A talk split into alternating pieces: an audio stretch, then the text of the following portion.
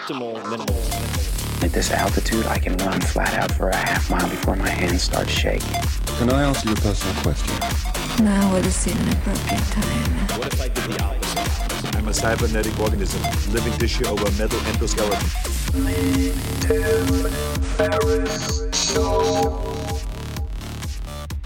This episode is brought to you by Athletic Greens. I get asked all the time what I would take if I could only take one supplement. The answer is invariably athletic greens. I view it as all in one nutritional insurance. I recommended it, in fact, in the four hour body. This is more than 10 years ago, and I did not get paid to do so.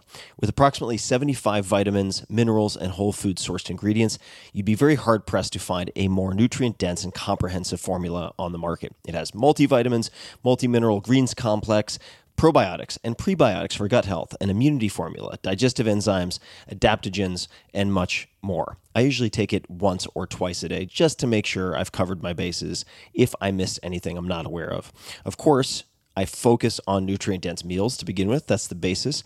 But Athletic Greens makes it easy to get a lot of nutrition when whole foods aren't readily available. From travel packets, I always have them in my bag when I'm zipping around. Right now, Athletic Greens is giving my audience a special offer on top of their all in one formula, which is a free vitamin D supplement and five free travel packs with your first subscription purchase. Many of us are deficient in vitamin D. I've found that true for myself, which is usually produced in our bodies from sun exposure. So, adding a vitamin D supplement to your daily routine is a great option for additional immune support. Support your immunity, gut health, and energy by visiting athleticgreens.com slash TFS. You'll receive up to a year's supply of vitamin D and five free travel packs with your subscription. Again, that's athleticgreens.com slash TFS, as in Tim Ferriss Show. athleticgreens.com slash TFS. With LinkedIn Jobs, we tap into a network of more than a billion professionals to help you find quality professionals quickly and easily for any role you need. Marketing wizards? Found them. Software engineers? Found. That project manager I could never seem to hire? And found. LinkedIn Jobs quickly matches your roles with candidates with the right skills and experience. In fact, 86% of small businesses get a qualified candidate within 24 hours. Post your first job for free and get started at linkedin.com slash acquire. That's linkedin.com slash acquire. Terms and conditions apply. Hello, boys and girls. This is Tim Ferriss, and welcome to another episode of The Tim Ferriss Show, where it is my job to deconstruct world class performers from the worlds of chess, athletics, entertainment, politics, military, etc., etc. And this episode is actually a workshop. You are going to listen in on lessons in negotiating. Not just that, but you will learn about positioning. You will learn about smart negotiation versus dumb negotiation. And of all of the resources out there on how to negotiate, 99% of them are piss poor. Overcoming mental barriers related to entrepreneurship, what you should charge or how you should think about charging for your services, and then mock interviews. And the teacher is Ramit Sethi. These lessons are all taken from a class that Ramit taught. It was a multi-day course on creativelive.com, which is one of the fastest growing startups that I advise, where you can find some of the highest def, highest quality, and widest breadth in terms of topic instructional videos anywhere on the web. You will be very impressed, and there's something for everybody. So you should check it out, creativelive.com. And Ramit is not your man if you're looking for political correctness, but he is one of the best negotiators that I know.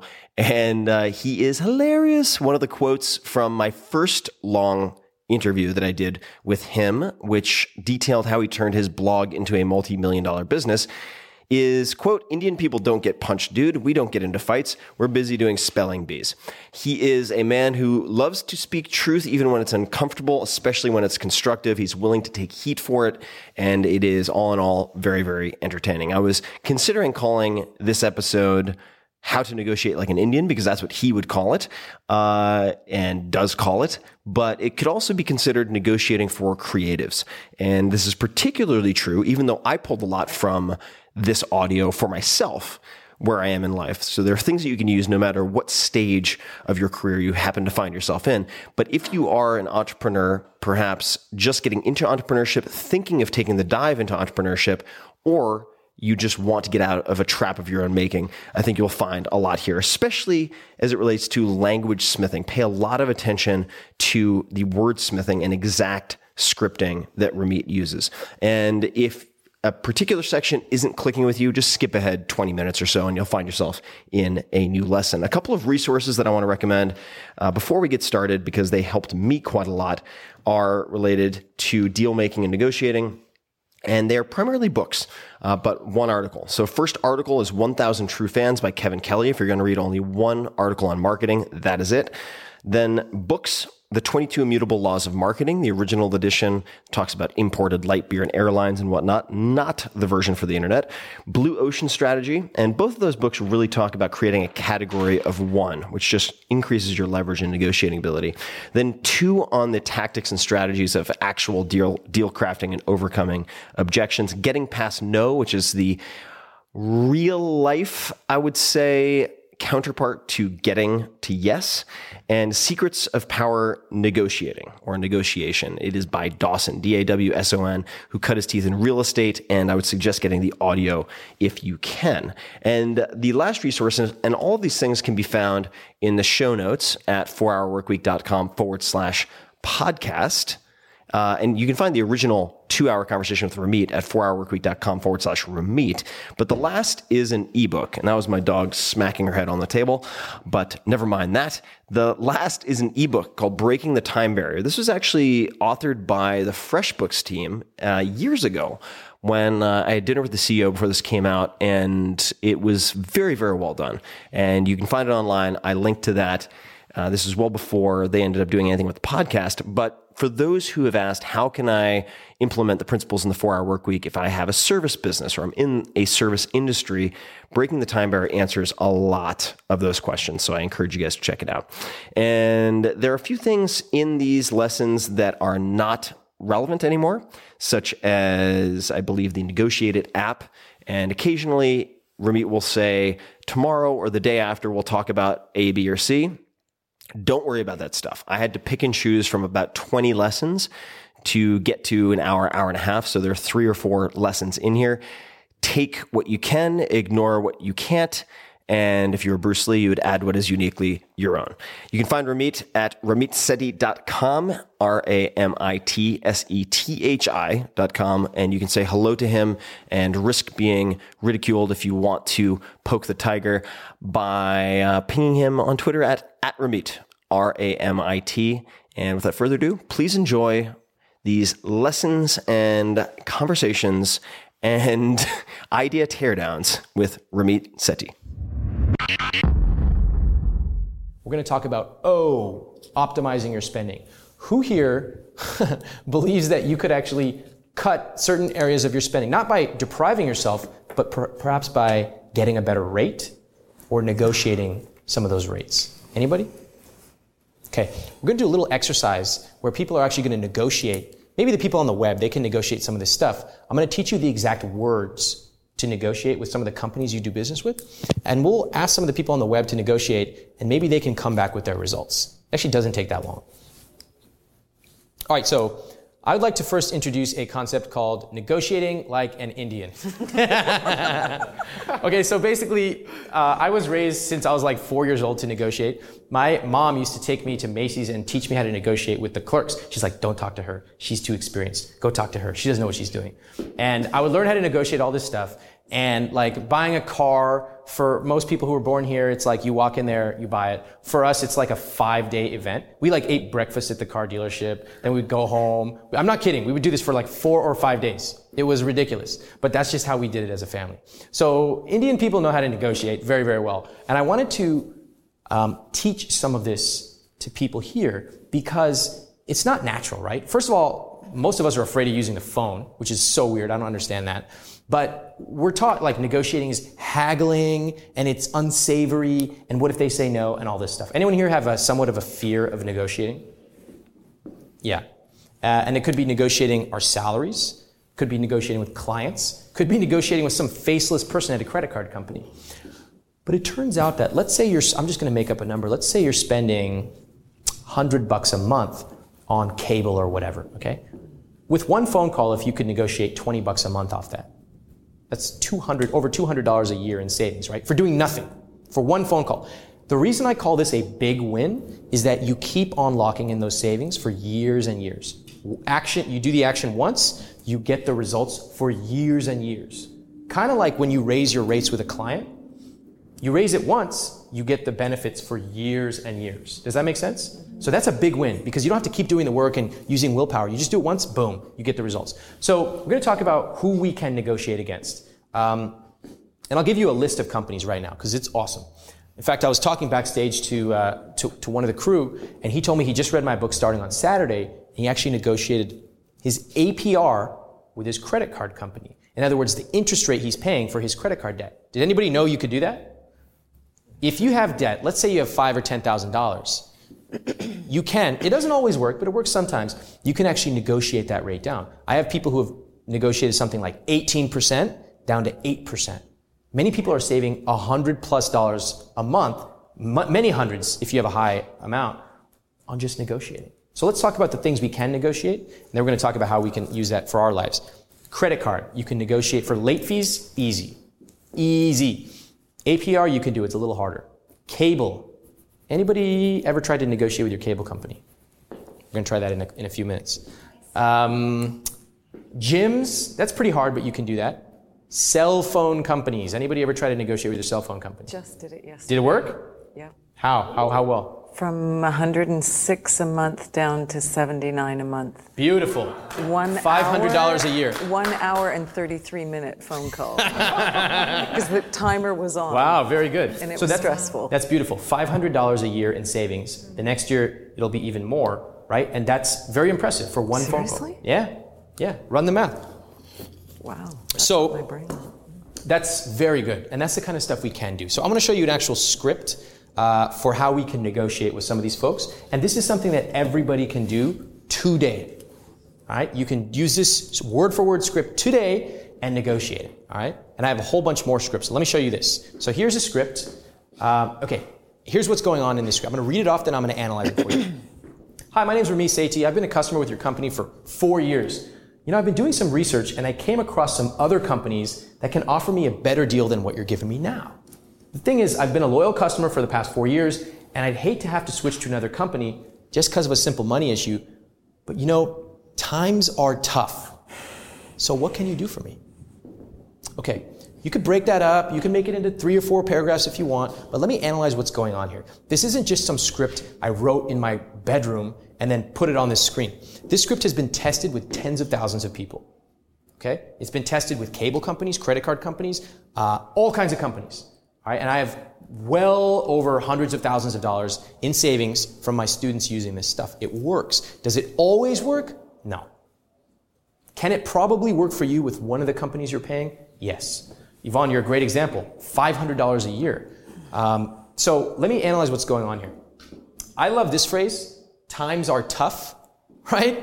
It's like, it doesn't really mean anything, but it's actually very true. Like, times are tough, okay? Like, that's your reason for calling up and negotiating. So if you feel guilty about calling up a company, the truth is, times are tough.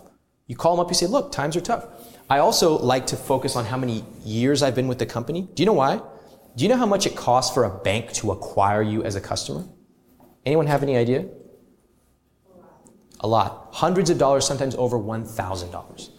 That includes everything from, you know, billboard ads, technology, the, the person at the, the clerk, etc. You have to count all that. So do they want to lose you for a $27 late fee? No. They want to keep you for years. So that's why I specifically put in this and tested it how many years I've been with the company. Also, uh, you, hopefully you can do a little homework and you can find out another company that's offering you a better deal. Let's say you're on company X for cable and you learn that company Y is offering a special introductory rate. This happens all the time. You call up the cable company, you say, you know, I noticed that this cable company is offering, uh, in your case, 100, 110, they're offering 75. Well, what are they going to do? We're actually going to do a role play right now. So I want to take one person who wants to negotiate with me. You can pick what kind of company you are. You can, I'm your credit card company, I'm your cable company, whatever. And we're going to do a little mock negotiation right now. Who wants to do it?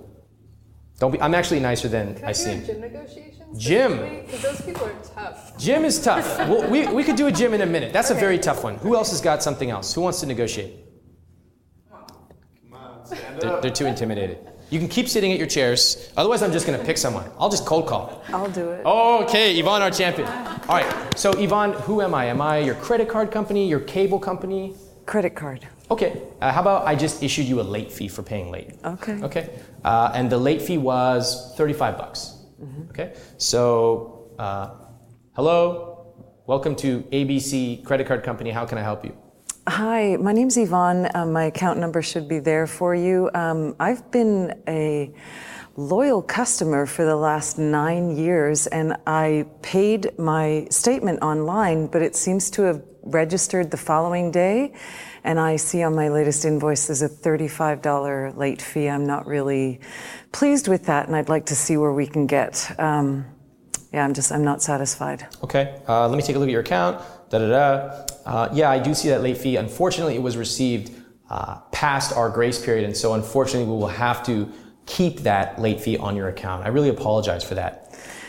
Um, sorry, I appreciate that you're trying, you're at least listening to me, but I did make my payment, and there must be some leniency for someone, excuse me, who's been with the company as long as I have. And if you look at my track record, I always pay on time.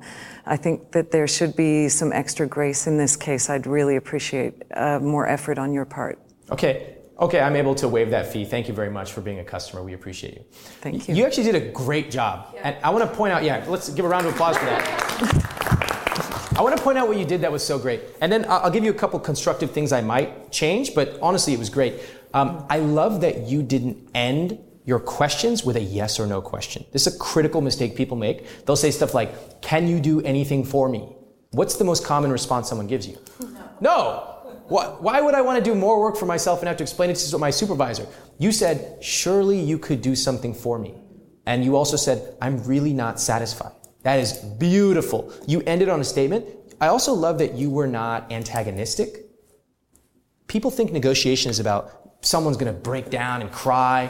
No, you were very polite, but you were firm, right? Anybody else notice that? It wasn't like heated. We're just calm. I also threw in a little no, and then you came back at me. You say, Well, I understand that, but blah, blah, blah, blah, blah. So a lot of times we don't prepare and we kind of get shot down and we're like, oh, okay, bye. And we're just like, oh man. So you, you came back at me politely. You did a great job. I might suggest uh, a little tweak, which is um, I, I like to start it off, uh, you know, a little, little rapport, a little friendliness, right? So like you jumped right into it. I was like, damn, she's here to play.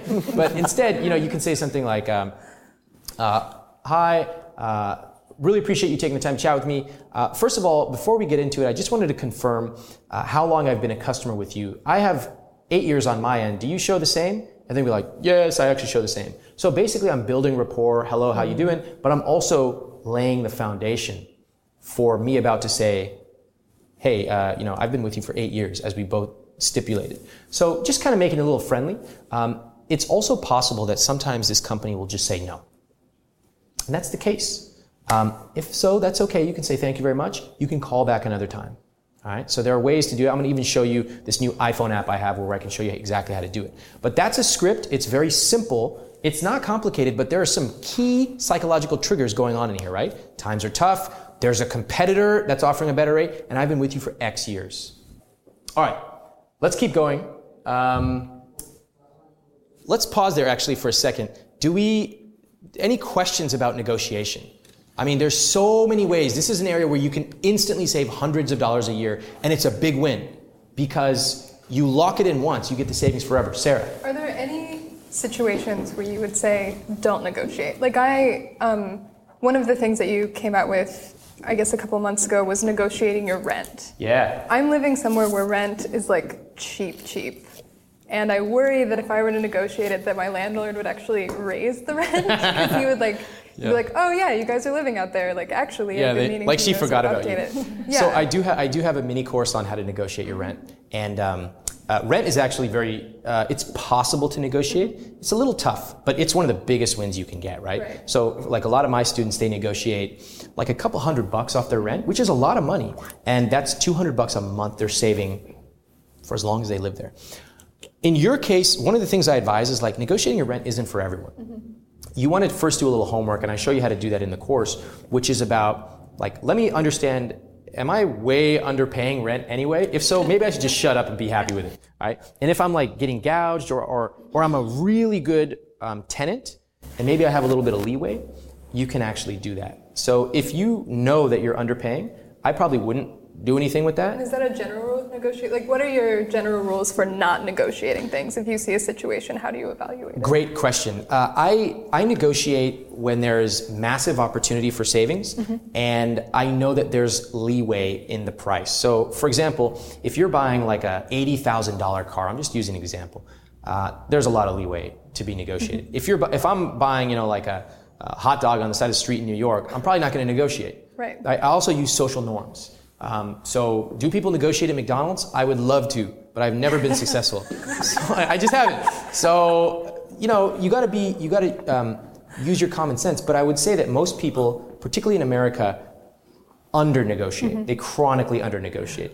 And the fact is, like, okay, look, the savings from what you can save for something, you might save 10 bucks a month. You might even get rejected. But this is two part. One, you can actually get big win savings because you lock it in forever. Two, when you start negotiating, you start realizing, oh my God, a lot of things are negotiable. Client rates, start dates when you start working with a client or a nine to five job, anything, right? As long as you can bring value and you can communicate value to them. So negotiation for me is two part. Number one, the direct savings. Number two, the indirect benefit I get from knowing that a lot of things are negotiable. Okay. Uh, yes, Drew. Uh, my question is, in, in your script, you had, uh, you know, I've done some research and I found company Y offers this rate. What do you, what would you do if, if you're trying to negotiate a price, but you've done all your research and you found there aren't any lower prices and you still want to negotiate? Yeah. First of all, I wouldn't lie. Um, I wouldn't. I just wouldn't bring that up. Right. I would just say, look, times are tough. I just can't afford this. I'd hate to have to cancel. Right. And see how that works. If they say no, you say like, what else can you do for me? What other introductory rates do you have going on? A lot of times, cable company. I'm using a cable company as an example. Uh, they'll say, okay, you know, there, there's nobody else offering a better deal, but we have an introductory rate going on for our new customers. I'm happy to switch you there for six months or a year. So right there, you're locking in 30, 40 bucks a month of savings as well. And that, that's not as big of a win because you're going to get shunted back, but you can often ask them for what else can you do, which is kind of exactly what you said to me, Yvonne. Instead of saying, can you help? No. What else can you do for me? And let them figure it out for you. Okay. Got questions from the web? Oh, we definitely do. Okay. Um, let's start out with Inca, who is asking this from Cyprus. Uh, what if you do not have the advantage of being a long, a long-time customer, or you don't have perfect on-time payment track? How do you defend your position? Well, start making payments on time. First of all, there's a nice little automation system I know about. Um, you need to be a good, you can't negotiate from a dramatic position of weakness. I mean, you could try, and I would say try because what's the worst they're going to do to you? Say no. But um, if you are not a good customer, then frankly, like, why would I say yes, right? These companies want good customers. They don't want problematic customers. So I would say get, get your behavior in order in terms of making payments on time, et cetera. And maybe over time, maybe a year from now, you can go and negotiate. But probably no harm in trying.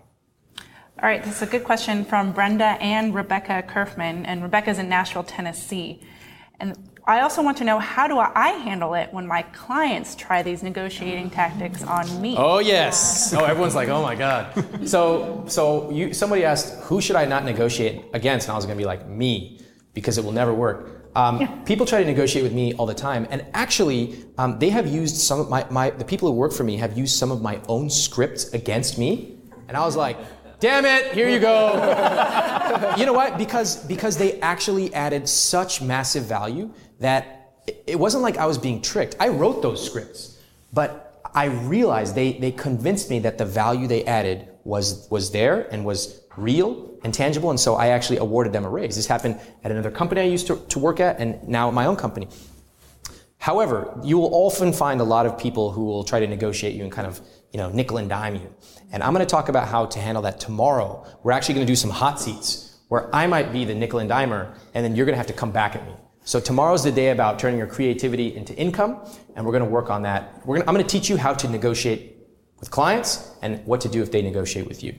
That's perfect because um, for a lot of people in here who are have standard fees, say as a photographer, Mhm. and are asking, you know, what happens when people ne- try to negotiate those professional fees with Mhm. me. So that'll be great. Yeah, and, and I'll just say one thing before we cover it tomorrow. Uh, you always want to think long term. So if someone, if, if you see someone who's a potentially amazing client and they just really hate the setup fees or whatever fees, you know, you might, you might actually waive them, but say, you know, normally I don't do this, but my goal is to work with you over the long term and I like what you're doing and I see that there are potentially 12 projects going forward. If I do an extraordinary job, the next engagements, they will have to include this. That's just the way I work. But I'm willing because I want to invest in our relationship to start off here, and I'm willing to waive that fee if that works for you. Who's going to say no to that? Plus, what have you just done there? You just locked in potentially 12 new engagements. So a lot of people, they, they, they get too fickle and focused on the, the, the near-term money, like don't take away my $199 setup fee, but really they stop thinking about the, the $80,000 they can make for later. We'll talk about that tomorrow. Uh, Kimbia Patrice is wondering if uh, you find that there are gender differences in negotiation. Women chronically under negotiate. Um, they use certain words that cost them far more. I discovered this in my own research. It's also validated in the literature as well. Uh, they'll say things like, um, I think, or maybe. They'll end their tone with an upturned question mark. Anybody here do that? Yeah. I, um, so when I negotiated my salary with a lot of your techniques, actually, yeah. at my most recent position, I was able to negotiate it to almost double the initial offer. Do we get that on camera? Boom. Um, but a friend of mine um, who thinks that he would get along really well with you, and I probably agree. Um, I sent him my email and said, you know, what do you think of this as far as negotiating? Like, and he totally tore it apart. And I had a lot of this like with the yes or no question saying, can we try X amount? Mm-hmm. Um, and they would have said no. You know, Whereas he said, let's try this going forward and we can sort of like talk about it. Um, and so that I think was really valuable. Very good. I, I appreciate, first of all, I appreciate you uh, implementing some of the stuff I talk about. It's easy for us to all be here and kind of nod our heads and be like, yeah, I'm going to negotiate and then not do anything. But I really appreciate that you did it and you doubled your, almost doubled your salary. I'm so happy for you. Um, the gender uh, differences in negotiation are real okay? And we kind of intuitively know this, but it's in some ways it's not politically correct to talk about differences between men and women, but I don't believe that. I believe that we are different, we each have our strengths and weaknesses, and I know from my own research, doing my research for my course, How to Find Your Dream Job, that uh, the women who came in for testing, we brought them into studio, they were just uh, they were just at a very different level in terms of negotiation. And they had these chronic tells, like an upturned tone saying, I think I might do this, which is very common and it cost, like, as a hiring manager, I looked at it, like, cool, that just saved me $5,000, that just saved me $5,000 more. And you don't want to be in that position. The thing you said about, can we do this? You're, I'm glad, never. I'm gl- glad you actually went and talked to a, a friend who was strong at negotiating. So many of us never do this, right? We walk into a negotiation with a client or with a potential boss as if, like, we just go and do it for our first time, like a fresh dough. Meanwhile, this boss has done this 5,000 times, so you're going up against a hard nosed negotiator, and we, you expect to beat this person without even practicing once? Are you out of your mind? I love that you actually went to a friend, and we're going to cover negotiation in detail on day three, but um, your friend was right. Simple changes in language can actually make you five, ten, twenty thousand dollars. I'll give you a script right now. We're going to talk about on Friday, but uh, just I'll just give it to you right now. Uh, a lot of people, when you're going to apply for a job, they'll say, What are your salary requirements? Oh, I actually know this too. It's like, and I've taught this to other friends who have then, you know, killed it in there. Uh huh. Um, I told you I'm a long-time reader. So you say like, you know, I'm happy to discuss, uh, you know, finances a little bit further down the road, but right now I'm just trying to see if this position is a good fit for the both of us, that's, or some variation there. That's exactly right. Now, beautiful. Now, what, what you did with that, and, and we'll talk about this more. What you did with that was instead of succumbing to that question, Many people believe that if someone asks a question, you have to answer it. Anybody ever watch a presidential debate? Are you out of your mind? You ask a question. Now, these guys are the true, true masters at it. Now, they may answer the question maybe, maybe 30% of the time, but they have a message and they will do anything to get that message out. Okay? So, let me just give you an example. A top performer would never answer that. Almost never. So, if someone asks me, hey, Ramit, what was your last salary? I need to know for the salary requirements. I would say exactly that. I say, you know what? I'm happy to discuss money down the road, but right now I'm just trying to see if there's a good fit for both of us. I'm sure you're trying to do the same thing. Now, what kind of person would say that? a baller. Someone who knows I have five other job offers going on right now. By the way, I know I'm so good that I know the money's gonna come. In fact, the money's gonna come. Let's just deal with that later. It's such a detail. And you know what? To me, it is. And to a top performer, it is. But to a beginning or novice person, it's not. The first thing they want to do is, oh my God, well, I made $40 an hour at the last one, so I need $43 an hour, right? They want to talk about it. And when you start talking like that, what do I know? As a hiring manager, a very experienced hire, I'm like, okay, gotcha, gotcha. Because maybe I was prepared to pay um, $60 an hour. But you said 40 or 43, I'm like, sweet, I just saved 17 bucks an hour. Boom, right? So we make these mistakes way back here never realizing that 80% of the work is done before we ever get into the negotiating room. Let's keep moving on. Uh, we've talked about the differences between theory and practice, and I just want to take a second to highlight that. We did a lot of stuff about negotiation. Uh, if you go to iwillteachyoutoberich.com slash creative live, I got a bunch of scripts for you, okay? And you're going to see um, how you're going to feel pretty confident reading these scripts. Like it's everyone can read in their room. It's great. But actually doing it, Sarah, how did it feel the first time you actually negotiated? Oh my god, I sent this email and you know that said let's in it and it was like four sentences long instead of this flowery like I think we can you know do well together. And I was terrified. Yeah. They had already made the offer. I knew that they weren't going to, you know, say nope, we'll hire somewhere else, someone else. The worst they could do was sort of laugh at my offer and give a counter offer. But I was so nervous sending this email in. Yeah, and it's interesting you did it via email. Mhm. Uh, something I don't normally recommend, but if it works, it works. Well, it was in a contract negotiation Ah. that they were sort of signing via email. Got it. So, but the point, even still, sending an email, you were terrified. Yeah. Negotiation is very scary. Now, it's easy to sit around and read these scripts and feel like, oh, I read the script, that's enough. Wrong. Everybody today can go and negotiate probably one thing. We could do, we could negotiate, you know, a service provider that we're paying to, credit card, cable, gym, whatever. Um, these things are, they will change the way you think about taking control of your money. Okay? So that's what I mean when I say the difference between theory and practice. All right. Uh, we'll take, let's take a couple more questions if we have some more. I know we had a bunch in the chat room. We do always have so many questions for you. Absolutely. Um, Go ahead. So, Claire of RA is wondering My credit card got sold to another company in February. How long would you wait to negotiate with them? The credit report shows my history transferred over. And I think this uh, generally uh, the question of when can you start negotiating with a company? How long do you need to wait to establish that relationship? Just negotiate now. What's the worst they can say? No? Call back in six months. Yeah, don't wait. February to now is a long time. I say just get going. Call them up. What else? Love it. Let's see. A question from Michelle Totes Photography in Atlanta. How do you answer the salary question when you're just submitting a resume, say online, and it asks for your salary requirements? Easy. N slash A. Okay? But what you're going to learn on Friday is that if you're already submitting your resume through the front door through a website, you've probably already lost. Hmm. Okay? That's a that's a very point. yeah, it's a very different way of thinking about resumes. Most of us believe if I just send out 50 more resumes, maybe I'll get a call back. Wrong. You can sidetrack the entire game and uh, and find a totally different way of doing it.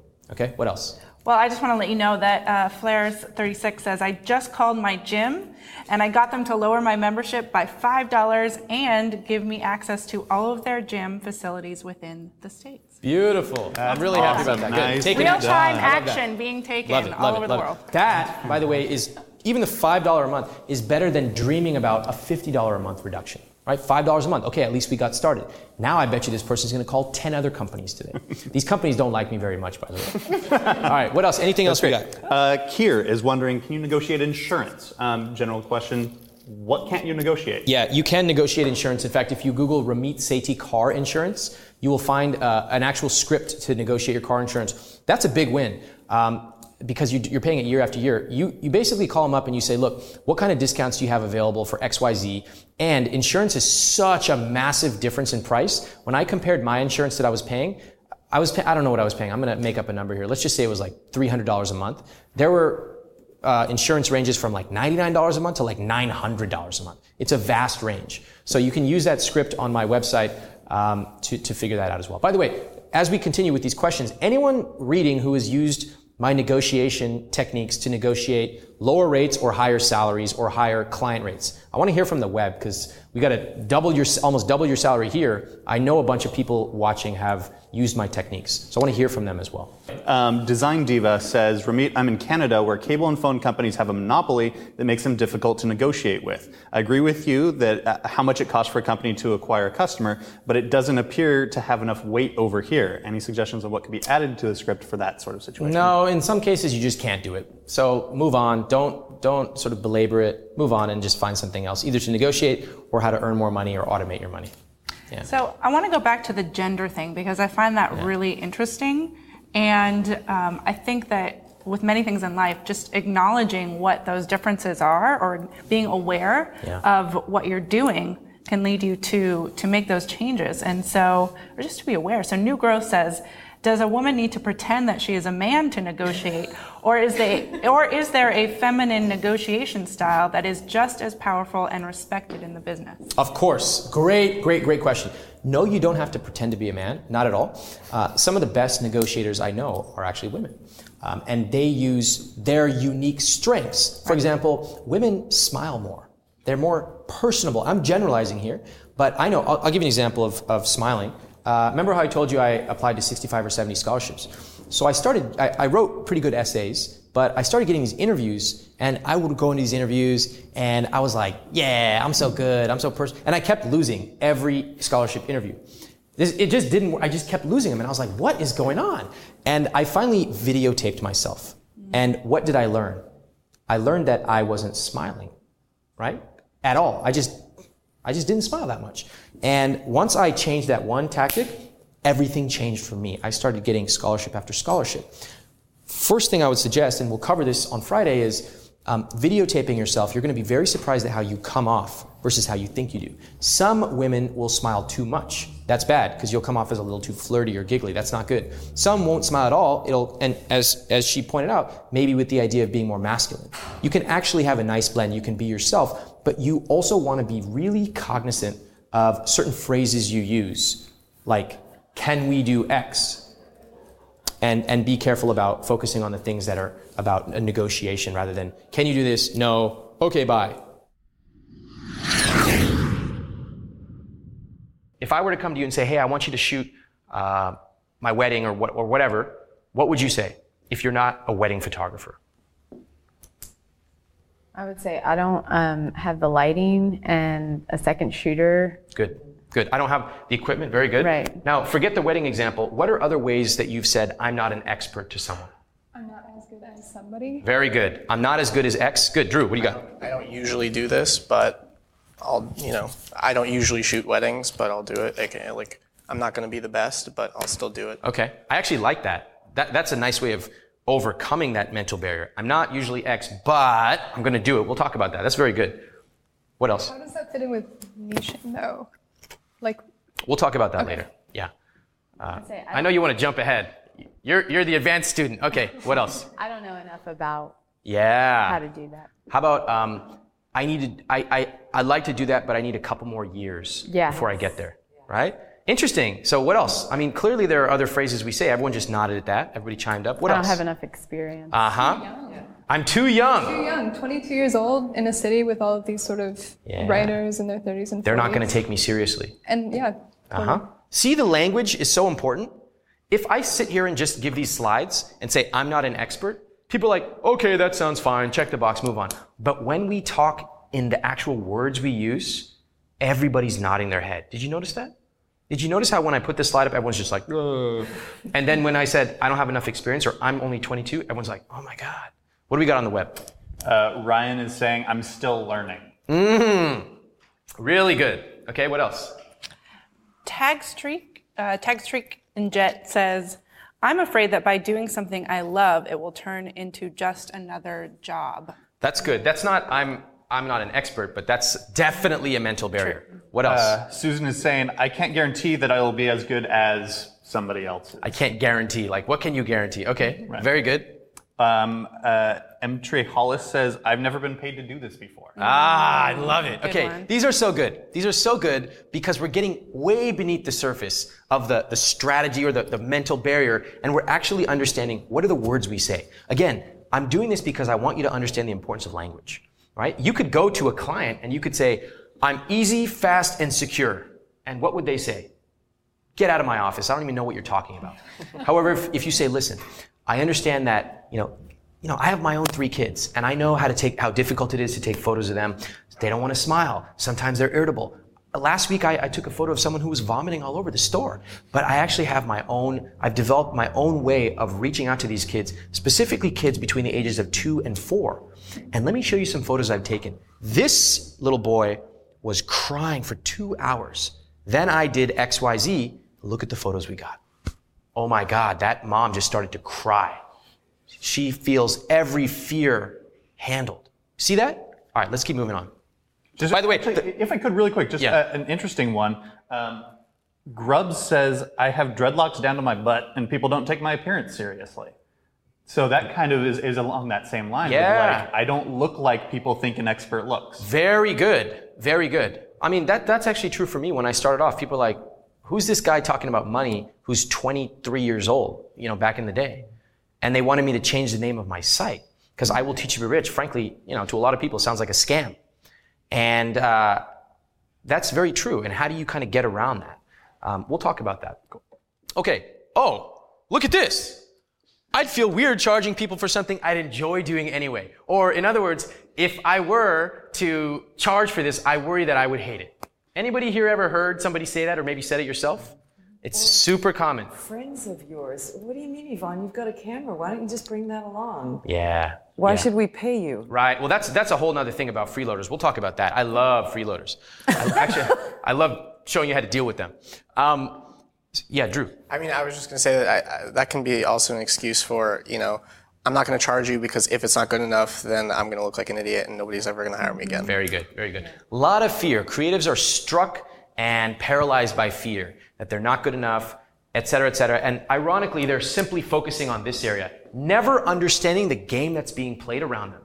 The game of the client not even really understanding or caring about you being at this outer end of the concentric circle, of you being world class technically. They actually, they'd probably, I'm not saying for everyone, but probably they'd be happy if you're here, good, not amazing, good, but you also understood their hopes, fears, and dreams, which we're going to get into deeply. Lululemon could have understood my hopes, fears, and dreams, addressed it by putting up a sign that said men, and I would be a customer probably for a long time.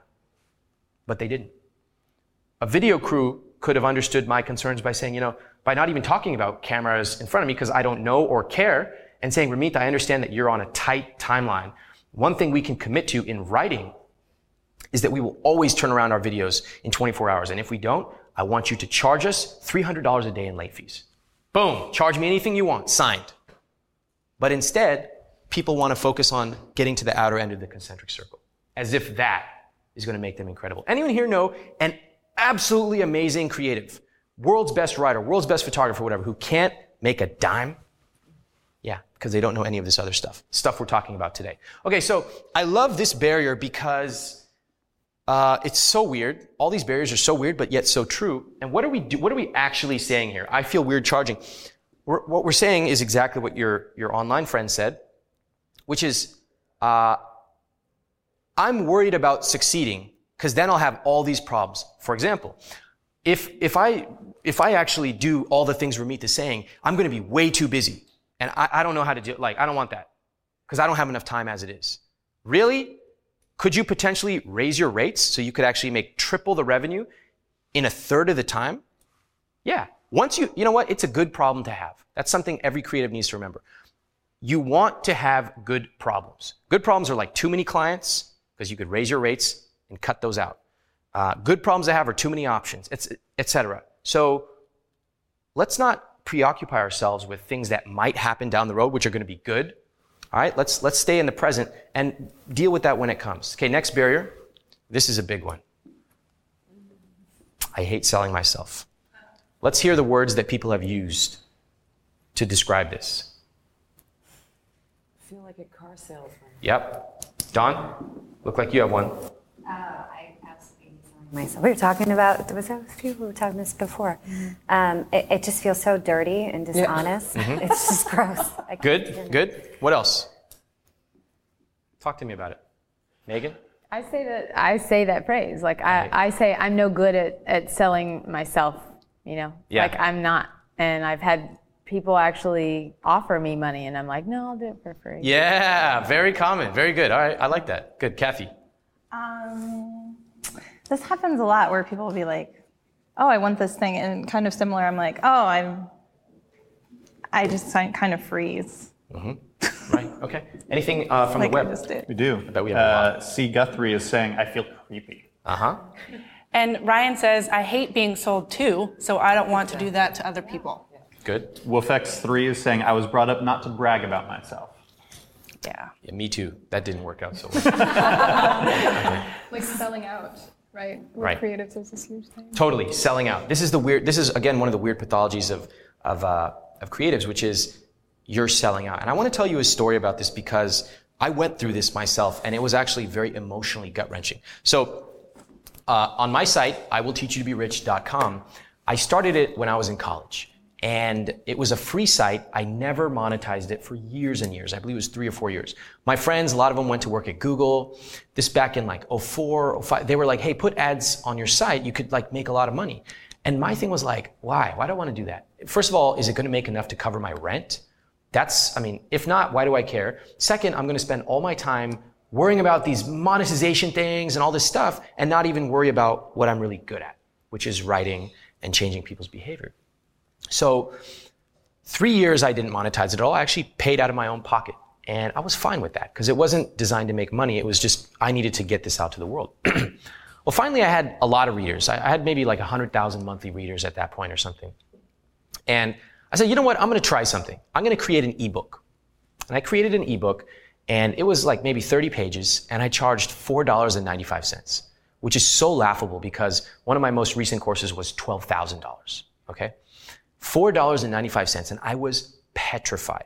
In fact, if you want to read what being petrified looks like, Google Ramit Sethi 2007 Guide to Kicking Ass. That's what it was called. I, I was a I was a juvenile young man, and um, and and you can see it in that sales copy. I'm afraid. I'm nervous. I literally said, "Why am I charging for this?" Be- and I actually went on to explain it. Like, let me defend myself from you internet weirdos. As to, and guess what happens? People were like, "You this site jumped the shark." You're just, oh, I see, I will teach you to be rich means I will teach me how to be rich. I could find this for free on Google. All this crap. And it was like my worst fear coming true. But people were ordering. Like a thousand people ordered it. So I was like, what? Like all these chatterers who are telling me you're a, you're you're you're sleazy for selling some for selling a five dollar ebook after writing free stuff for three years. I felt like so unappreciated, and yet there are all these people buying it. It was very emotionally taxing to tell you. There, there have been two big emotional uh, taxing parts in my business. The first was for the first year and a half of my business. It wasn't a blog. It was me teaching informal classes at Stanford, and everybody said they would come, and then nobody came. And it was really tough to go through that. So I started the blog. The second emotionally taxing part was this. And um, it, re- it took me another two years to really get my head around selling. If you look at uh, my new material, right? Anyone here from the web, let's just hear if anyone here is an Earn 1K student or a Dream Job student or a no stress negotiation student. These courses are hundreds or even thousands of times what I charge for my ebook. And guess what? I feel way more comfortable charging for them. I never defend my price. I tell you, look, this is it. In fact, I don't want half of you to buy this. If this, this course is like a $3,000 course, I'm like, you have credit card debt, you're not allowed to buy it. And the, the tenor and the dynamic has changed so much because I've mentally gone along that road of being comfortable with selling. By the way, my revenues are way higher. Okay. And I, and it's great. No more emotionally uh, taxed Ramit because I'm not even dealing with those clients. You understand? I have been super clear about who I serve and super clear about who I don't.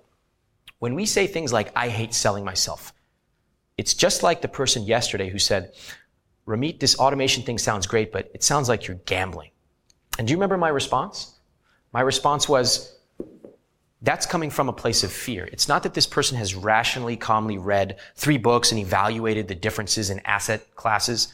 They're just like, I don't understand this, so I'm scared. Like here. For all the people that have said, I hate selling myself, selling is sleazy, slimy, scammy, I feel dirty, have they ever taken one class on sales? Have they ever studied marketing? No. What we do is we go to, we immediately jump psychologically to the worst thing we can imagine. Some dude with really sleazy, slimy hair coming up to you at some party like, hey, hey, hey, here's my business card, here's my business card, we should talk, we should talk, you should buy this. And we're like, I don't want to be that guy. But that's not real sales. That's not real marketing. Again, my students, my courses are quite expensive and my students love to pay it. When I do consulting, which I almost never do, I charge an extraordinary rate. They're happy to pay it because I was able to listen, connect, understand what value they wanted, and over deliver. Selling is almost the last thing I do. And that's what we're going to learn today.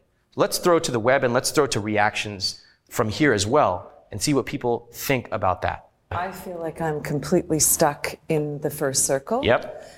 When you shifted from a point of selling an ebook for 495 to somewhere close to charging three grand an hour for consulting. Did you feel like you had hit your external challenges? Those other had you checked off those other circles? Were me- you there? It took Were me you- years to get these checked off. but had you challenged yourself by learning the things that you didn't know yet before you transitioned to saying, "I'm this expensive"? No. I went up a gradual path. We all go up. Look, if you're charging $30 an hour, you're probably not going to charge $300 an hour next month. Right. You're going to go 30, 60. At each level, you're going to have to understand different types of clients and you're going to have to develop your skills. It- it- the skills that I have at $3,000 an hour are very rare.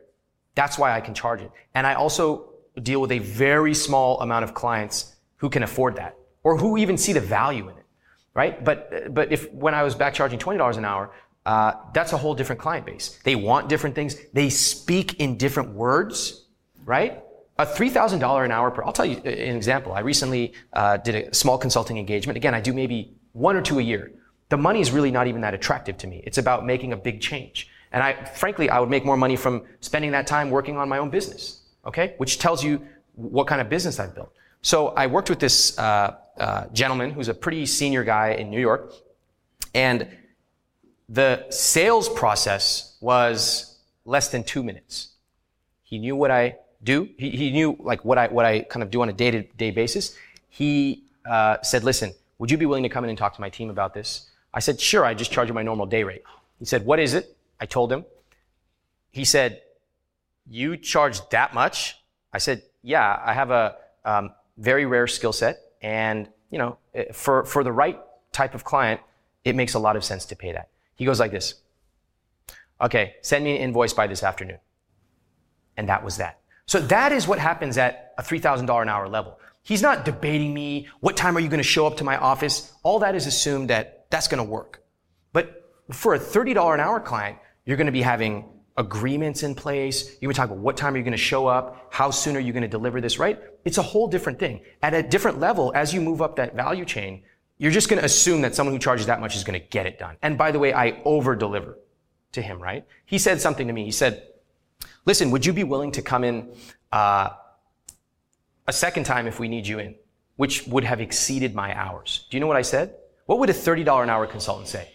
No, we're going to have to write that down in a contract. I'm going to have to bill you, bill you for my time, bill you for my taxi. What did I say? Of course. Because this is about building a long-term relationship. Let's not over focus on the $3,000 an hour thing.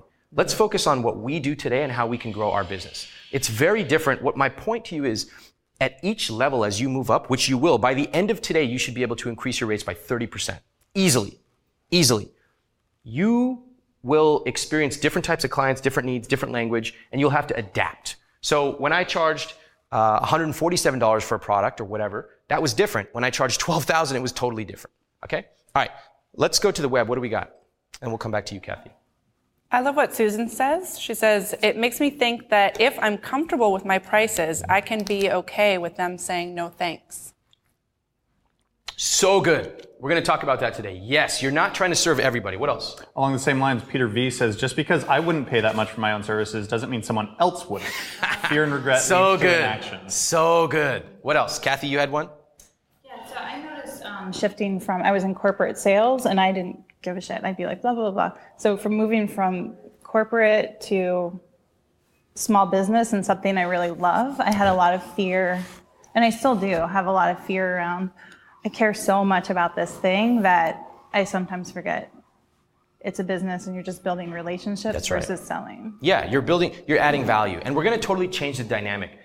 A lot of, again, a lot of us jump to the idea that I have to sell someone. I have to convince them of 800 reasons why they should use my services and not go to all these other cheaper photographers or writers.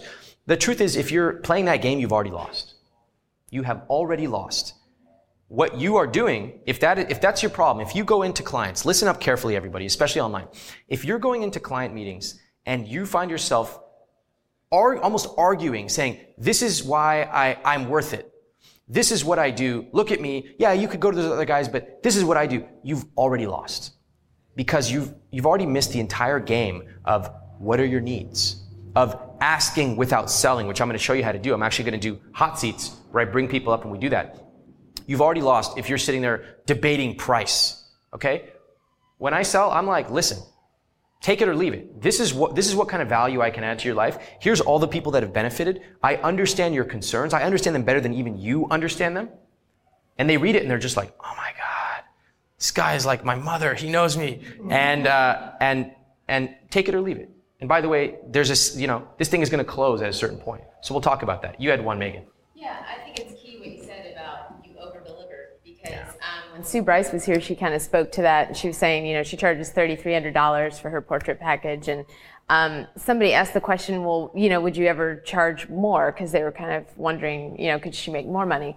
And she's like, well, not until I feel like I can deliver a product that's worth more than $3,300. Like, I mean, because she already felt like she was delivering all that she could. Amazing. And she was over delivering for the price that she was charging. So she really pointed, she really drove that point home that you have to value the product that you're offering. You know, you're not some hack that's trying to convince somebody like, oh, I'm good enough, I'm Yeah. good enough. So love that point. Love it. Um, over delivering can be what most creatives think is I need to over deliver by taking a higher resolution photo or whatever the hell you say. Writers think I'll deliver an extra 10 words or whatever. It's irrelevant. You could, you should be delivering an amazing product. You need to be doing that. Otherwise, get out of the game. But over delivering can be things like, you know what? I'm going to include a complimentary DVD for you to share. I'm going to include, um, I'm going to come back to you six months later and do a photo refresh for free. I'm going to come to your office instead of you having to come to mine because I know you're a busy executive and I understand your needs. That's over delivering. And at that point, you can charge a lot. Your clients will love you because you actually understand what no one else does. Everyone's sitting there saying, I'll give you five photos instead of two. I don't care. You're, you're actually addressing my needs. So, um, so all of these things are about over delivering. Like for my courses, uh, my goal is to over deliver at least 10x, sometimes 100x. Um, I charge a very extraordinary rate, but I want to deliver much more than that as well. So that is absolutely key. Okay, let's take a couple from the web and we'll move on. So a couple of people um, have been saying that um, they get it, but they're just hardcore introverts and, and have a hard time talking to people. I have uh, introverts. In fact, I'm going to do a case study right now, and then we have uh, one introvert tomorrow who's going to come on. This guy, he's amazing. He's not particularly the most socially skilled guy. He's even said that himself. And you're going to see that you don't have to be Mr. Extroverted, Mr. Networky to do it. No, there are plenty of people who even work with me who are just they're very quiet and they don't get their energy from being around people, but they know how to ask the right questions and deliver value. Some of them are more comfortable emailing me proposals. That's a way to get around that as well. What I'm going to challenge you with is uh, the person who said that they're immediately jumping to all these conclusions like I can't sell myself because I don't I'm not so fluent with words and I get nervous so I can never do it. Wrong. A better way to think about that is okay. One of the areas of weakness for me is uh, I get a little nervous around people and it drains me. So what are my options? One, I can practice. How many of us actually do that? Number two, I can go around that problem by emailing people instead of going out to meet them. et cetera, et cetera, et cetera, right? So instead of making it a total weakness, let's turn it into how do I get around this? How much should you charge? Huge questions on charging, raising rates, and stuff like that.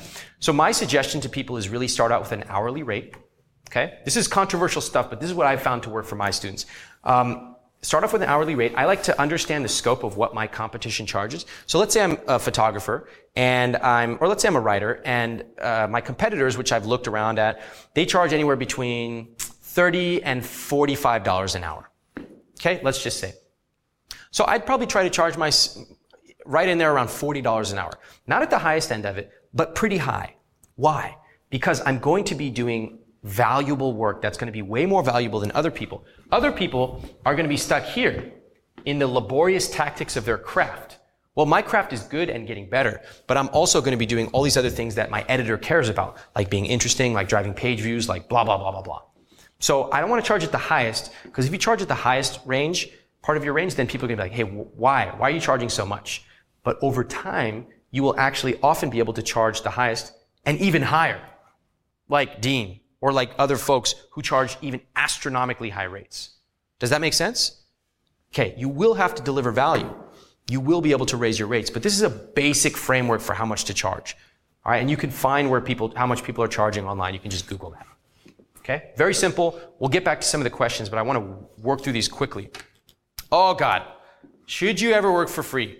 Okay, creatives want to kill me right now already, and I haven't even said anything on this slide. Uh, because they, they throw around words like spec work is evil, oh my God, you're destroying and keeping the man down, blah, blah, blah, blah, blah. You don't know what you're talking about, okay? Uh, free work can work strategically. You do not want to go around to everyone and be like, yeah, I'll work for free. Because you're going to devalue yourself and you're going to devalue, who cares about devaluing the field? You're going to devalue yourself. All right? This is not a political discussion. We're talking about ourselves and our business here. However, free work works when done correctly. I know because I've done it and it has dramatically accelerated my career. And many of the people who work for me worked for me for free. This is early on.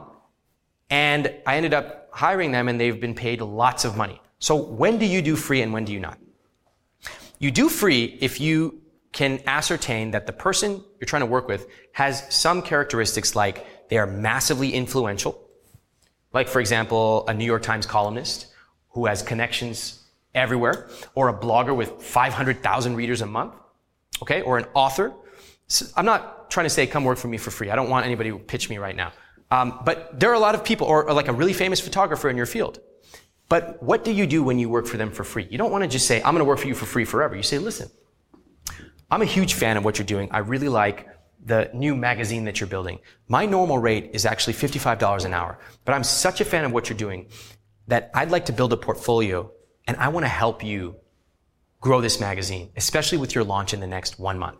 So if you're willing, I'll be more than happy to actually do this project for free with the understanding that once we're done, you give me three referrals to other people you know. Or with the understanding that if I do an extraordinary job, we go back to my normal rate.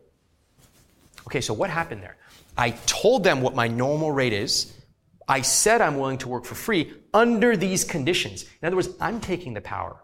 I'm not letting this guy, some freeloading guy, tell me, oh, you're just a writer, you're working for free. Never. I would never do that. But I would take the power in the relationship and say, you know what? I'm willing to work for free because I need X, Y, Z. I need a portfolio piece. I need a recommendation from you. I need this. If you're willing to agree to that, I'll be more than happy to do it. Does that make sense? Mm-hmm. Is that surprising? Anybody want to th- doing death threats out there? what we got? There were a lot of people who were um, just laughing when you said, "Should you work for free?" Um, but then people were saying, like, "I've done it for nonprofits that I previously selected. Um, only if it's worth something to you in the long run, in exchange for referrals." I do trades. Great, very good. All these things are great. Notice that uh, the, the people who complain about free work and spec work, they don't even understand how this works. They're off complaining about this game, but they don't understand the game is sometimes if you need, like, if you're finding that your clients don't trust you because you have no portfolio, you have to do whatever it takes to get a portfolio. And that might mean working for free for one or two clients, doing an amazing job. And th- now you have your portfolio and you're off to the races, right? Comment? Can I share a story about that? Yeah. So I had a success, success, I had a failure with this and a success with it. So my massage therapy business, when I first started, I was all nervous. I'm like, what am I doing? And I would give things away for free, completely devalued, lost so much money, took so long to raise my rates, et cetera. So starting that business. Now I'm transitioning to kind of helping people with their marketing and creative project management. And I've worked for free for a year for my mentor and advisor.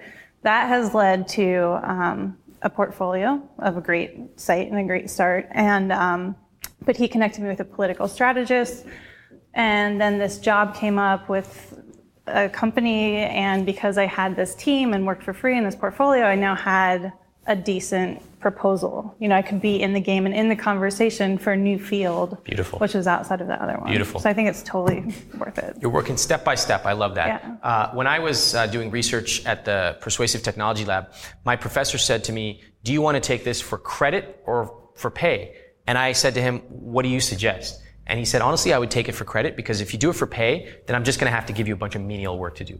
But if you do for credit, I'm going to actually teach you a lot of stuff. That really shaped the way I thought about it. There are more valuable things than money in the short term. Way more. So really think about it. And another guy who ended up working for me, helping with my book launch, guy named Charlie Hoehn, he came to me and he pitched me all these things. He was like, hey, I think that your videos could be improved. In fact, I already did it.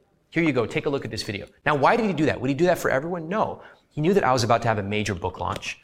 He knew that I would probably have connections to other people. And indeed, I sent him so much business, he didn't even know what to do with it. So you want to work strategically with the right people, not always for free, but in certain cases it can make sense. All right, let's keep going. Uh, and if anyone has any questions, think of them now because we'll have about five minutes for questions at the end of today. And of course, we're going to be back here tomorrow. Uh, all right, so I believe this is the last one here. How to go from one client to many, or three clients to many, whatever. One thing I like to do is a referral strategy uh, right when, when I agree. Notice that I'm, I'm taking a lot of concessions from the client. Because if I'm a top performer, I'm like, all right, fine, I'll work with you, but you have to agree to a couple things to work with me. That's what a top performer does. Now, you're not being condescending about it. You're being really polite. You say, listen, one thing I do is uh, I just want to see if this works for you, but whenever I work with a client, I make an agreement that if I do an extraordinary job, they agree to refer me to three people at the end. Does that work for you? And of course they're going to say yes because you're first that you have to do an extraordinary job. You're actually holding yourself to a higher standard and then you're getting referrals at the end. The other thing is remember when we did the ask without selling technique? So I've like interviewed 20 moms or 30 people who want personal organizers. I didn't sell them on anything. I stay in touch with them. I have a little templated email, stuff like that. And at the end, I might say, listen, I'm, I'm starting, I actually decided based on what you told me and you recommended, I talked to Sue, um, that I think I really want to do this personal organizing thing. So I'm actually launching a service. I'm probably going to put up a website in a couple days, but do you know anyone I should talk to?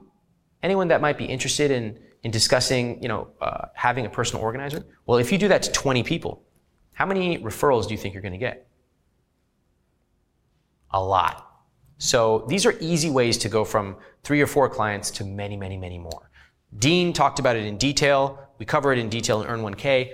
But basically, if you have clients, you already have a gold mine to go forward with. You can ask them how they found you, what sites do they read, where do they go, and then you go there and you present yourself. Micah is wondering when asking for referrals, do you ask these clients to talk to the potential clients first, or do you cold call these referrals based on the referral itself? Well, that's a good question. If they're willing to do it, say, you always want to respect the client, right? So you say, what would you prefer? Would you prefer to send an introductory email? I can actually write it for you if you want. Or would you prefer that I just use your name when I reach out to them? The client's probably busy, so whatever they want is what you do. Okay, a question from Adrian Farr in England. How do you research what your competitors are charging when many of them do not discuss their prices until they're trying to close a sale? I mean, uh, if you know your market, it sounds like you don't really know your market. Well, and it's that's very um, very relevant for photographers. Yeah. Um, there are places. If you know your market, you're gonna you're gonna have friends who are in the market who are gossiping about this stuff all the time. You're gonna see it in blogs or forums. You're also gonna just have friends who have personal relationships that are like, man, did you hear what they closed that deal for? That's a great way to do it. You know, the other thing is you want mentors. So mentors and advisors, something we'll talk about tomorrow, those people are deeply connected to the field. You might be starting out. They've been in the field for 20 years. You're like, listen, I'm really stuck. what are people trying? I don't understand how to think about my pricing. They'll be able to tell you because they have their finger on the pulse. So if someone comes to me and they ask me about pricing in a specific area, I will, and it's an area I know, I'll be able to tell them because I'm deeply in that market. So getting advisors and mentors beyond relationships is critical. That's great. Uh, Sid's Design is, is wondering, what about if I charged a certain amount and booked a bride, and then eight months later I d- doubled my prices? The bride referred me to another prospective bride and told her how much she ch- she um, paid. Do I give her my new prices or the prices that I gave to the original bride? New prices, but you have to explain why. You can't just jack up your prices and be like, "Hey, that's how it goes." You say, "Listen, uh, I, I, appreciate." Um, you reaching out to me. I had an amazing time shooting the wedding with April and John. Um, remember, you're not jumping into pricing immediately. Too many creatives are jumping into pricing. Pricing is like the last thing. And if you do it right, like, like the kiss, everything has already been done. It's been done right. The kiss is almost like, you know, it's like it's already been decided. It's not even a thing.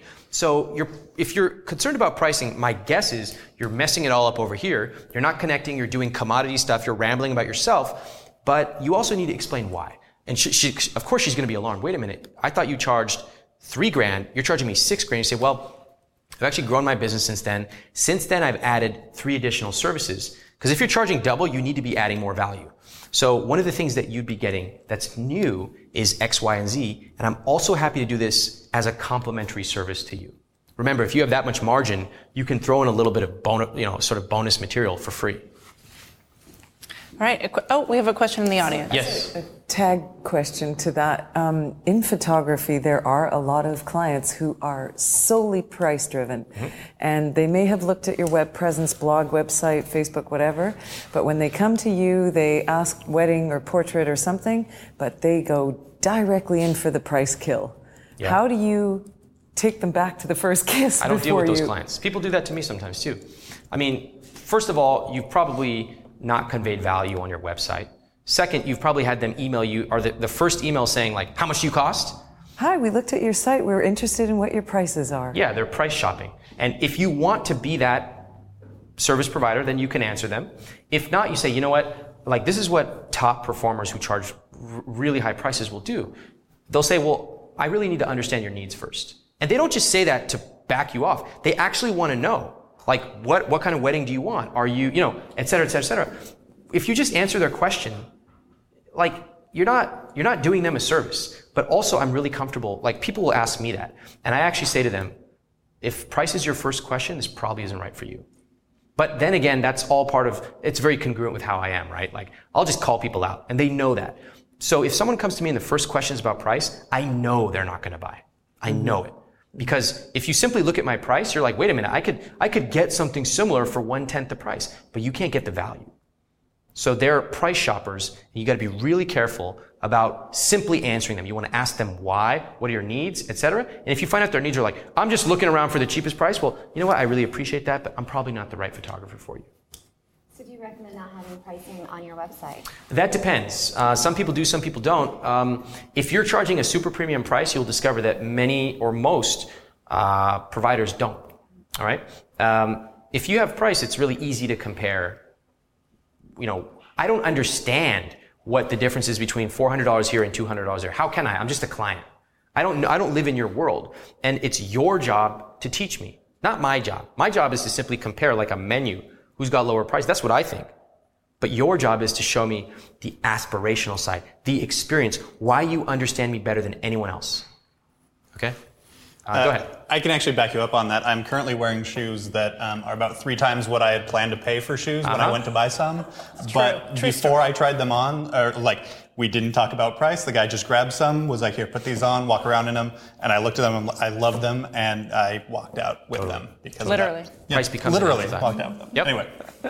okay, so next question is from DC3. For hourly consulting, is it better to price in packages and let pe- people cancel at any time?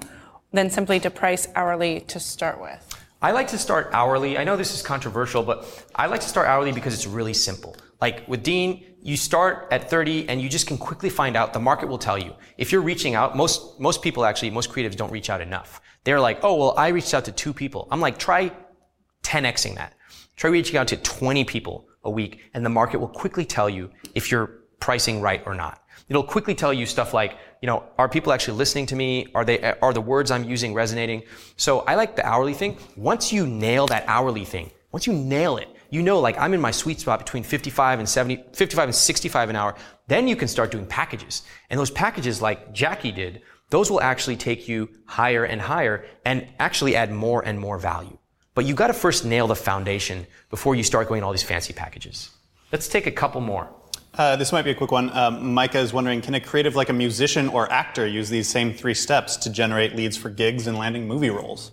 Yeah, that's a softball question. Yes. No, of course they can. Uh, it's a little more difficult because um, entertainment has such a supply of people who just will do anything for low rates. But there are certain techniques you can use that we talked about today and tomorrow about building relationships and sidestepping the entire game. What else?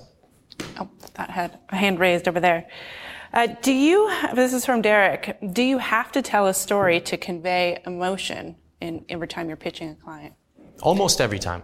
I didn't learn this for many years, um, but the power of narrative has been incredibly strong. We want a story.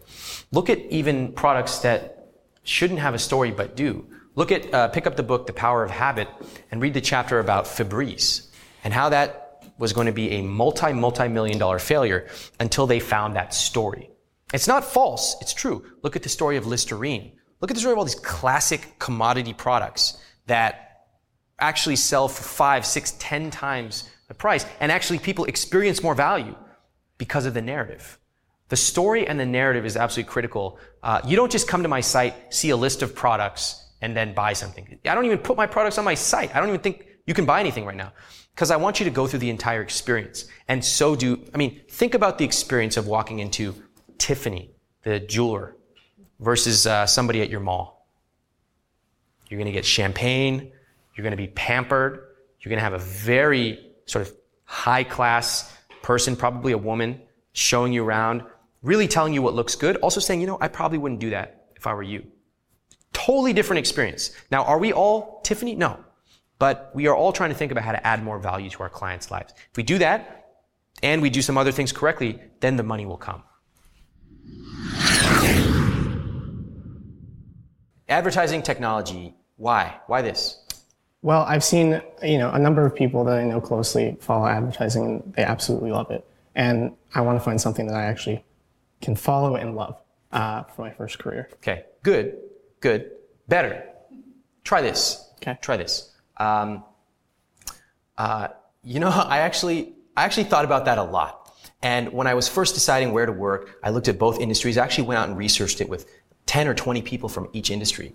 But when it came down to make the decision, I thought back to when I ran my Russian frat and I actually managed like 25 people. And one time we had to figure out a way to generate $75,000 of revenue by next Tuesday. Like, can you actually imagine having to do that with a bunch of college kids who don't even know what they're doing? So we actually ended up using advertising to drive a ton of revenue, and we were able to send $60,000 to the local charity hospital. Like, to me, that's when I realized the power of advertising, and that's when I knew that I wanted to work here. And after I started doing my research, Acme was pretty much the only choice. Make it look really easy. well, thank you very much. But what, what did I do there, right? The smile at the, and I'm not a smiley guy. Actually, I told the CreativeLive staff to remind me to smile because I actually still find it a struggle to smile a lot. That's true. But what did I do with the smile? What did you notice when I was smiling? It made it a lot easier to have this conversation. It wasn't like an interview, it was more like a just a conversation. Yeah, and I completely disarm, or you, when you smile, completely disarm me. In fact, you almost short circuit me neurologically. Not actually, but you almost short circuit me. When you smile, that's why I said it almost doesn't matter what you say. Because when you smile, you actually connect on a totally different level. And you know who knows this really well? Women. Because they smile naturally. And they, and they can see a reaction instantly, right? They see things that men don't see for a variety of biological reasons and social reasons too. So guys, and that's the reason like, I wanted to bring you up here. It's yet one of the things that really uh, tests guys is body language. And body language can be this because we tend to sit back, our legs are really spread, and also just like smiling. We're like masculine dudes. And when I talk about smiling, it's kind of like, you're kind of like, hey, like, it's kind of weird. This is like a little bit weird, but actually it's very important. So I'm not saying grin like this all the time. I'm saying use it strategically. Cause what I did was I took that smile. Who noticed what I did with the smile? I talked, what did I do? You smiled a lot more in the first half than you did in the second half. And interestingly, I looked around the room. We were all smiling back watching. You can't resist it. Yeah. You cannot resist smiling when someone else smiles in a genuine way. What's that doing? It's instantly making you connect. And I smile. Now, watch what I did. I smiled I said, you know, it's funny you mentioned that. And I said, uh, I, I was deciding between these two. I researched 20 people, subtly showing that I do a lot of work. And then it, and then it made me remember back to my Russian frat, which I ran, and we had to raise $75,000. Now it's like a pretty emotional topic. And then I made a quick little G-rated joke. Can you imagine doing that with a bunch of college kids that don't know what they're doing? And the guy's like, ha ha ha. But it's not, it's not a G- X-rated joke. It's a G-rated joke. Like we can all agree, ha ha, that's funny. At least this guy has a sense of humor. Move on. So then I was like, we had to raise $75,000 and this is how we did it. And we did advertising. I was able to give 60K to the hospital. That was a nice little thing. I made that up. But it became clear that there was only one choice. I mean, the guy's like, Jesus, signed. Here's the offer letter right now. But, but it's not just what I said, right? And obviously, I have a lot of practice doing this. We can all get good, really good. But what I'm highlighting here is uh, the power of the narrative. You can brag about yourself without bragging. I bragged about my accomplishments in a story, right? We're going to do one more question, then we're going to wrap it. It's, it didn't seem like bragging, did it? I mean, a little bit. I probably come off a little bit more, let's say, cocky than the average person in the interview. I, I know that. I acknowledge it. I have to consciously work with that, smile, you know, kind of self-deprecate, because I know myself. Other people know that they come off as too self-deprecating, so they have to actually pump it up. So know yourself and manage it. All right, we're going to do a couple more questions here, one or two. Uh, we'll say, um, this is a tough one, all right? Say, uh, so Drew, what is your greatest weakness? It's a tough question. Uh, I would say my greatest weakness is. Wow, I really got to think about that one. Um, can I ask you a question? Sure. Off. No. Out of out of it. No. Okay. All right. Cool. Uh, this is tough. You can ask me a question as your interviewer, though. Oh, I don't want to do that. Okay. I would say my greatest weakness is uh, having having a tendency to do too much and, and doing too much work. Uh, you know, there's always a there's always a deadline and there's always uh, uh, an amount of work you need to do, and sometimes I need I surpass that and do too much. Okay, And- stop right there. Who here believes that answer? No one. You don't even believe it. It's because it's not true. It's I- not true. Give me seconds. I know, I know, I know. Okay, so this is an answer every single per- now. This is an answer that everyone needs to be prepared to answer. A question you need to be prepared to answer.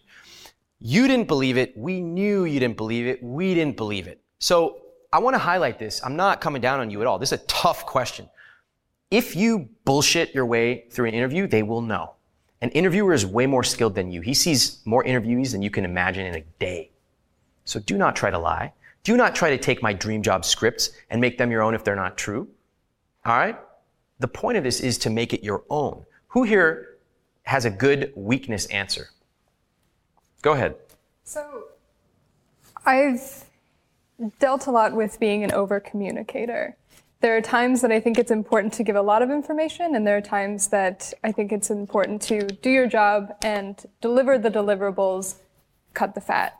Um, I've noticed that in myself, and it's something that I'm working towards, and I'm excited to deliver the optimal amount of communication in our relationship together.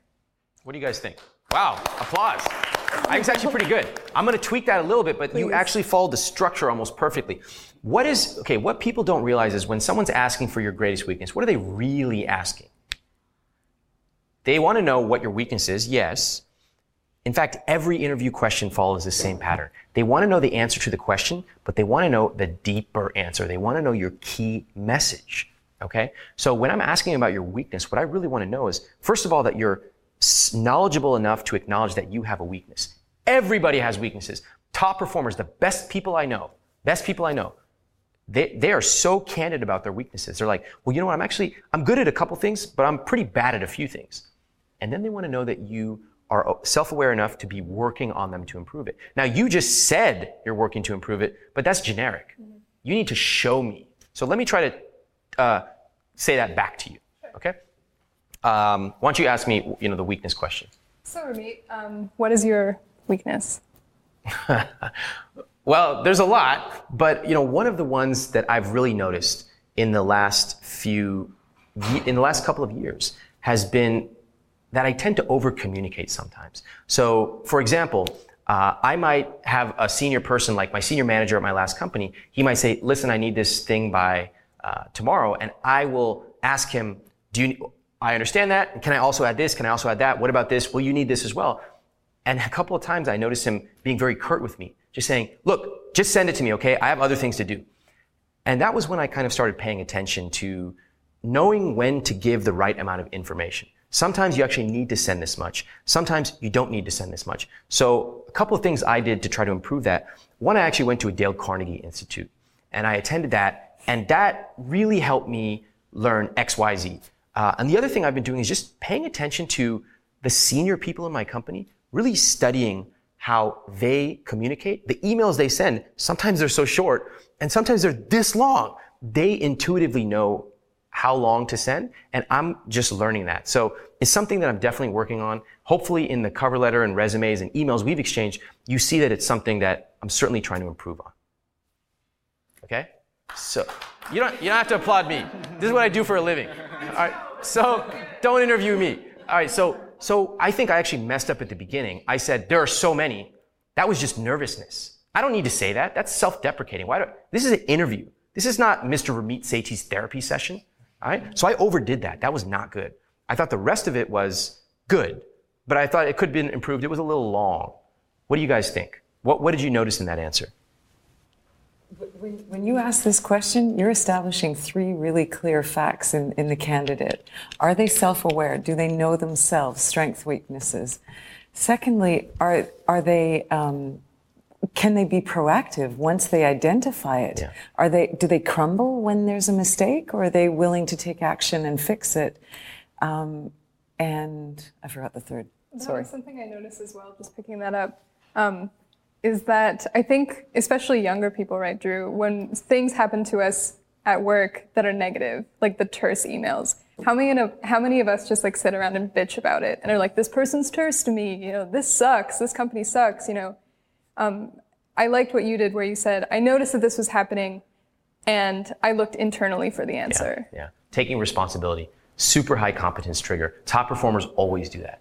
Always. They, they, they're like, look, I could blame a million people, but there's one person I can blame. We'll go to the web in one second. But uh, Honesty. the key the thing, the key thing I, I did there that nobody quite picked up on was I told a story. You cannot stop listening to an engaging story.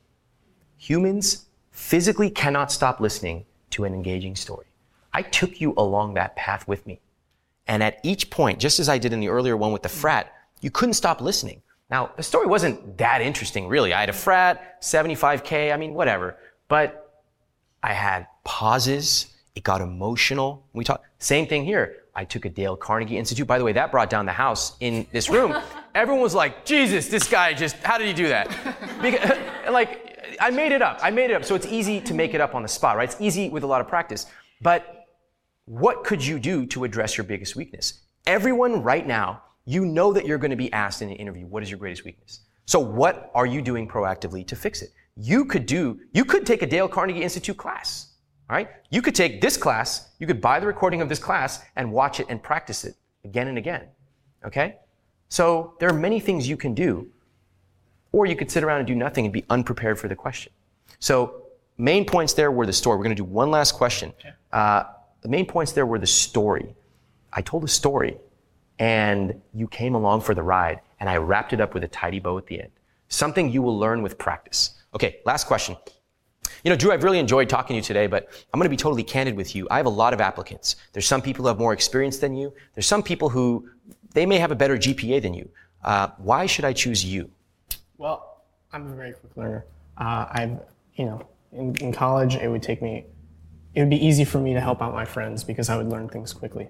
Um, over the other candidates, you know, I think I stand out because of that fact. You know, I'm losing it right now. I'm okay. completely trained. um, Pick it up from the top. Why should I choose you? Okay. Um, I stand out because I'm a very quick learner. Um, other people may have a better GPA. Other people may be more qualified, but I think that since I'm a quick learner, I can I can come in and I can really get a hold of things quickly. I can learn what I need to learn. Um, I can give you what you need. Um, Okay. All right. Um, thoughts? How'd you feel saying that? not great. Okay. Why? I have no idea, but it just didn't feel good. It didn't feel right. You ended on like kind of a dot, dot, dot, right?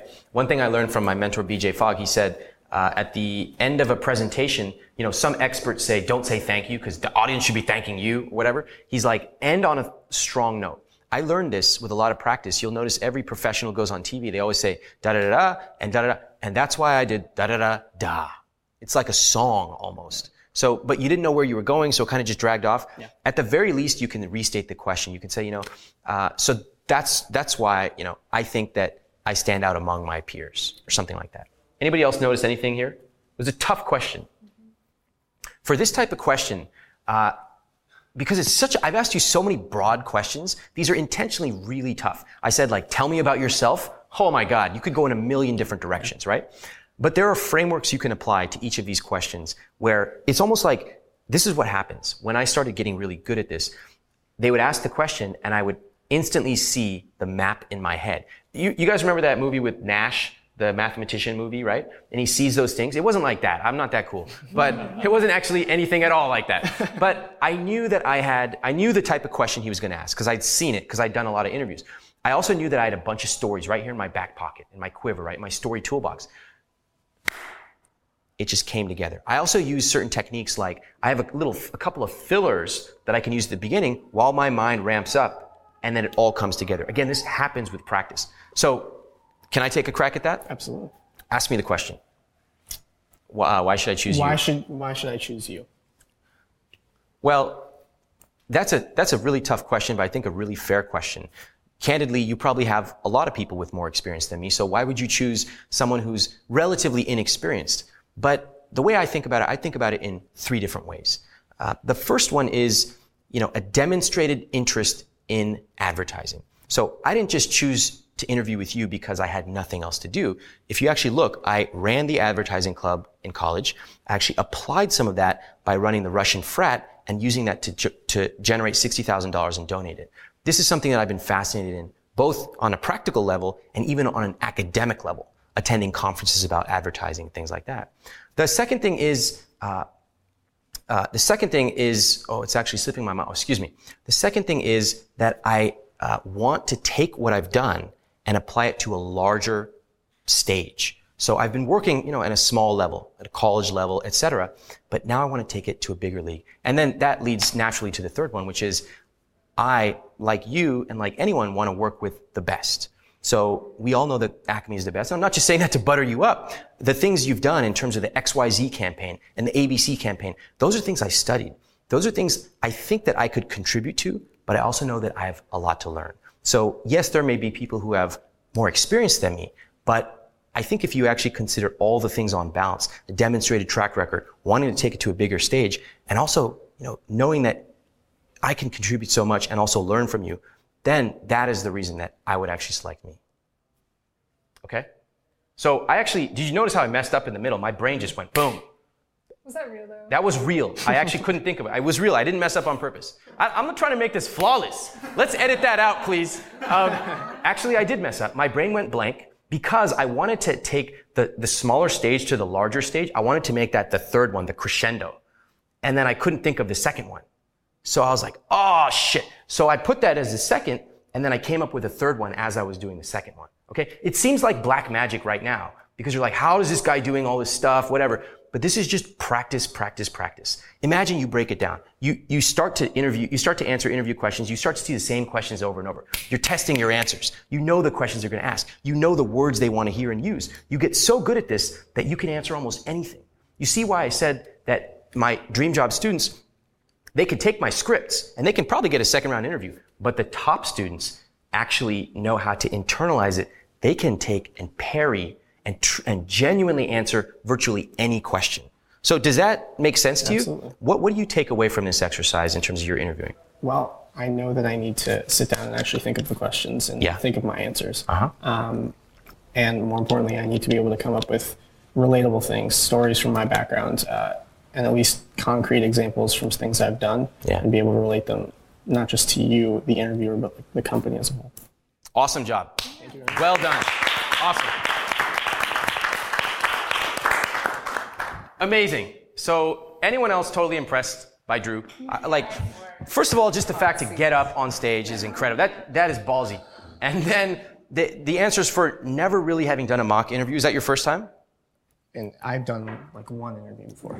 That's incredible. Really, really great stuff. It shows you that with just a little bit of practice, you can, you know, you can take those answers. And in fact, he did that on the first one. He took an answer that was a bit rambly. He made it really good. Imagine if you do that five or 10 times, just five or 10 times in your life. How much better would you be than everyone else? Incredible. That's how my students go on to get $20,000 raises, $30,000 new jobs. It's not because they're the biggest geniuses in the world. They understood the systematic process and they actually put in the work and went through it. Anybody have any reactions, questions, comments on that? Uh, and then we're going to ask uh, one of my students, Robert, to come out in just a couple, in just a few minutes. Reactions uh, from here and reactions from the web. What do we have from here? Anybody?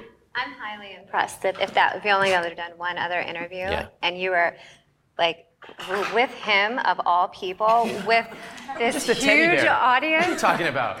Oh, I mean, it, it's like that is insanely impressive that you were that calm and did that well. Like, if I really hope that you feel that and take that confidence with you, because uh, I, I couldn't have done that. I don't think a lot of people watching could have done that. So big old cojones on you, man. Thank you. Massive props. Okay. So the, the internet as well, Drew. Uh, folks were saying, awesome, Drew. I was sweating bullets just watching you.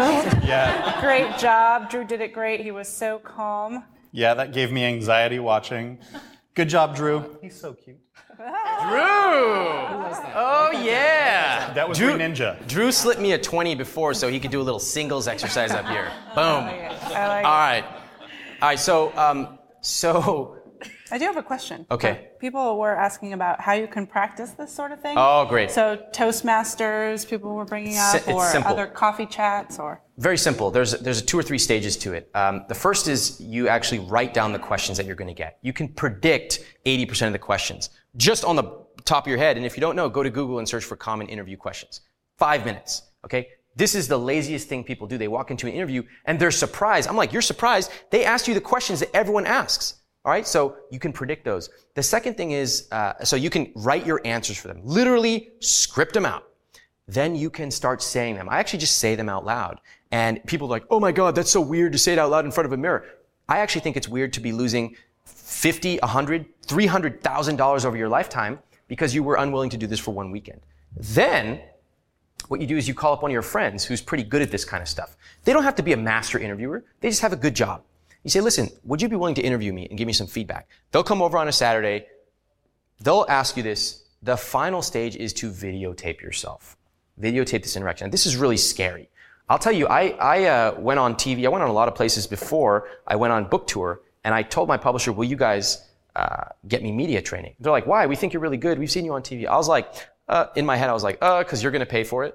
But I told them like, I want to perfect my craft. So they sent me to media training, and media training was really good. They took my book. She had read it, and she said, and this was Clarity Media Group, by the way. I'm happy to promote them. Um, they, uh, the lady who was there was terrific. She asked me some questions that I would get on a TV show, and they videotaped my answers. And I thought I was so savvy. And I watched the videotape, and I was like, oh my God, I hate this guy. I hate me. I hated myself. And we did it over and over and over again in one afternoon. And I became much crisper and able to anticipate and wrap it up. So right now, if the cameraman tells me like, wrap it up, I can wrap it up right now. Or if I need to stretch it out 20 minutes, I could do that too. Just a lot of practice. So that's how I do it.